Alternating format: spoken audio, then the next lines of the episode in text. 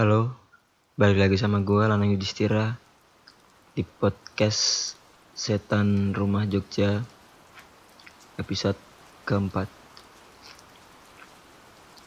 Pada episode kemarin gue cerita setelah gue yang dihantui oleh seorang hantu wanita yang ada di kamar mandi, dan si hantu cewek yang alisnya nyambung di kamar gua. Kali ini lanjut lagi, karena ada lumayan banyak kisah yang terjadi sama gua, dan itu terjadi kurang lebih 6 tahun yang lalu saat gua PKL di Jogja. Episode kali ini adalah lanjutan dari cerita sebelumnya, tapi bedanya cerita kali ini ada beberapa tokoh, yaitu temanku si Dudul dan juga si Tommy. Kalau kalian belum dengerin episode sebelumnya, aku saranin buat dengerin dulu dari episode 1 biar kalian tahu best story dan gak bingung. Langsung aja kita masuk ke podcast Setan Rumah Jogja episode keempat. Sebelum itu, intro dulu.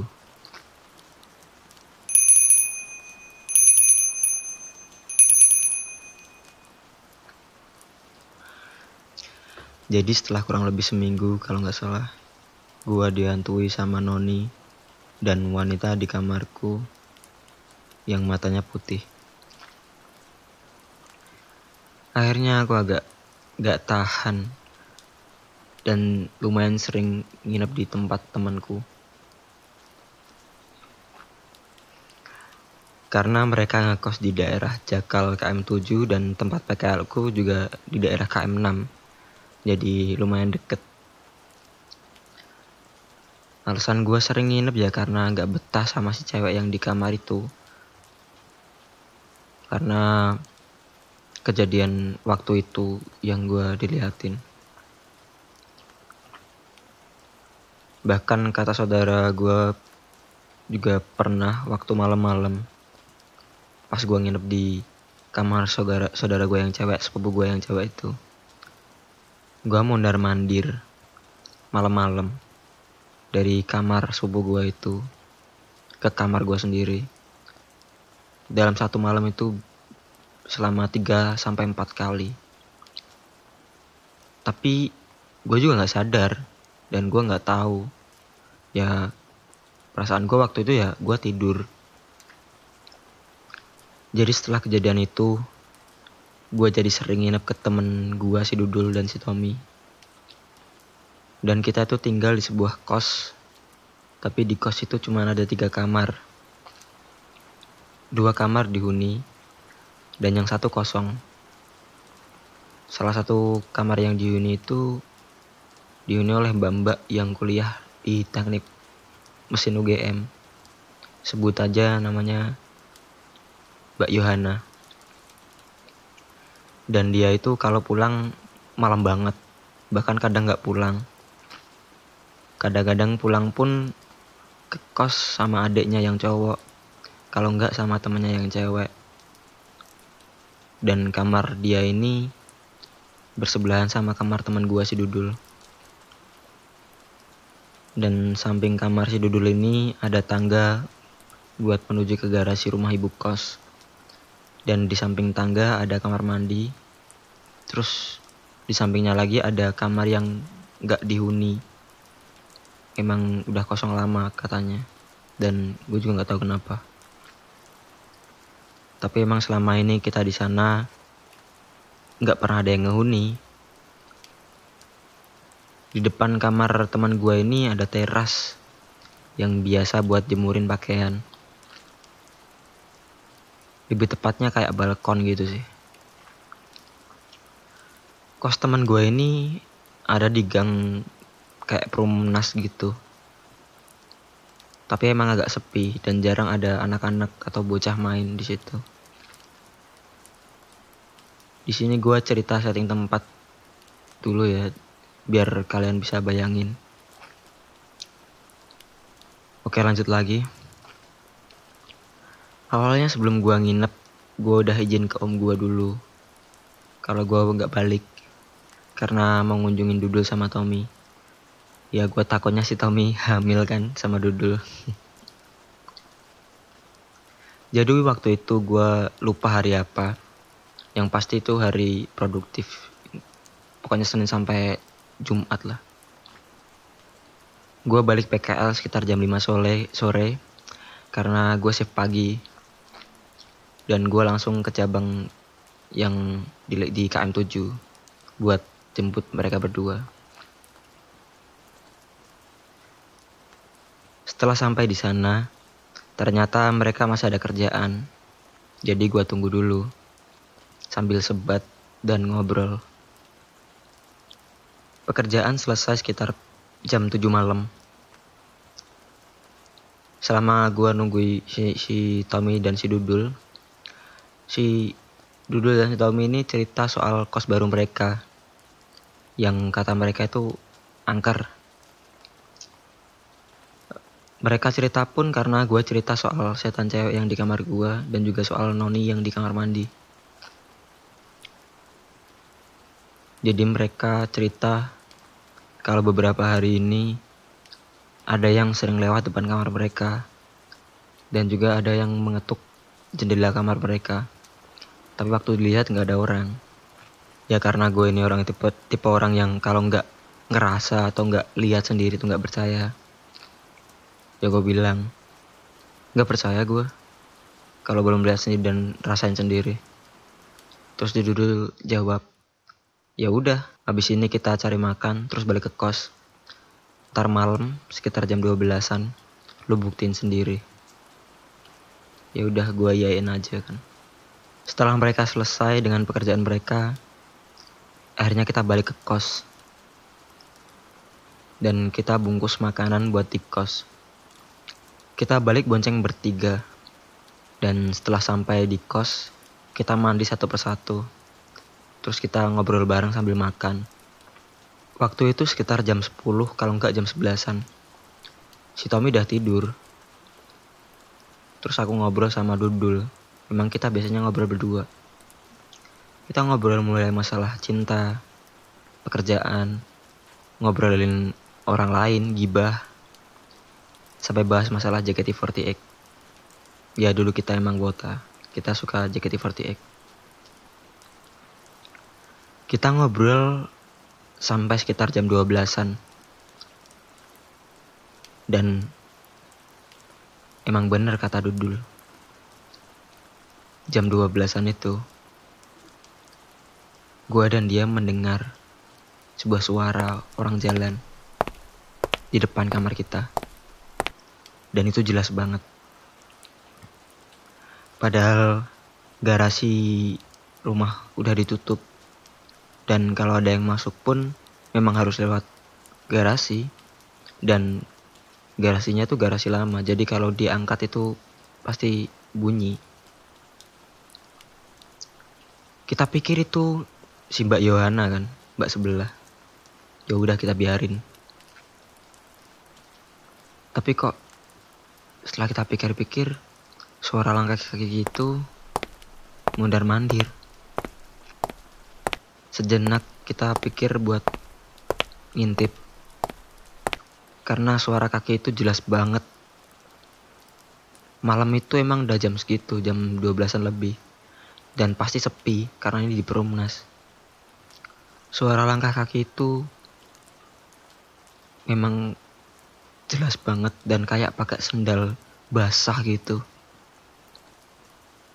Setelah kita tunggu sambil berdiam, akhirnya kita beraniin diri buat ngintip sedikit di lewat jendela. Kita buka sedikit horden yang nutupin jendela itu. Dan kita coba lihat keluar. Dan kita berdua kaget, shock, dan bingung. Karena yang kita lihat adalah sepasang kaki yang pakai sendal. Tapi cuman kaki doang. Gak ada badannya dan kepalanya.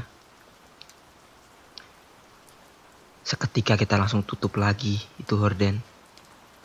Dan kita masih bingung dan juga panik.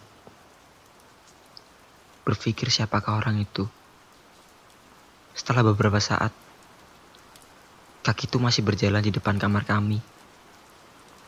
Sampai akhirnya berhenti tepat di jendela. Lalu mengetuk jendela. Kita makin bingung pada saat itu. Ketukan itu bunyinya bukan seperti orang kalau ngetuk rumah gitu. Ketukannya agak pelan dan juga berjeda gitu. Kayak tok, tok, tok. Setelah ketukan itu berhenti, kita coba lihat lagi ke jendela. Untuk memastikan memang gak ada orang. Ataupun kalau ada orang, mungkin aja ibu kos atau Mbak Yohana. Kita membuka korden itu lagi. Namun kita tidak melihat kaki yang tadi. Melainkan seorang bapak-bapak yang berada di depan kamar kita sambil menatap ke arah kita melewati jendela itu. Refleks segera kita tutup lagi horden itu dan langsung membuka pintu. Bukannya kita sok berani, tapi karena memang kita penasaran. Namun kita nggak nemuin apa-apa, kosong. Bapak-bapak yang sebelumnya ada di situ sepersekian detik sebelumnya nggak ada, hilang. Dan kita lihat di depan kamar Mbak Yohana. Belum ada sepatu ataupun sendal di kamarnya. Yang artinya dia masih di luar. Karena kalau dia pulang pasti ada sepatu di depan kamar. Kalau enggak paling enggak sendal. Malam itu setelah kejadian yang kita alami, kita putuskan untuk tidur. Karena paginya kita harus PKL kembali. Dan pagi harinya setelah kita bangun, ternyata Mbak Yohana baru pulang, masih menggunakan wear pack dan juga sepatunya, sepatu safety. Kita makin bingung, siapa tadi malam? Hari berikutnya juga berulang kembali seperti itu, dengan ketukan pada jendela yang sama.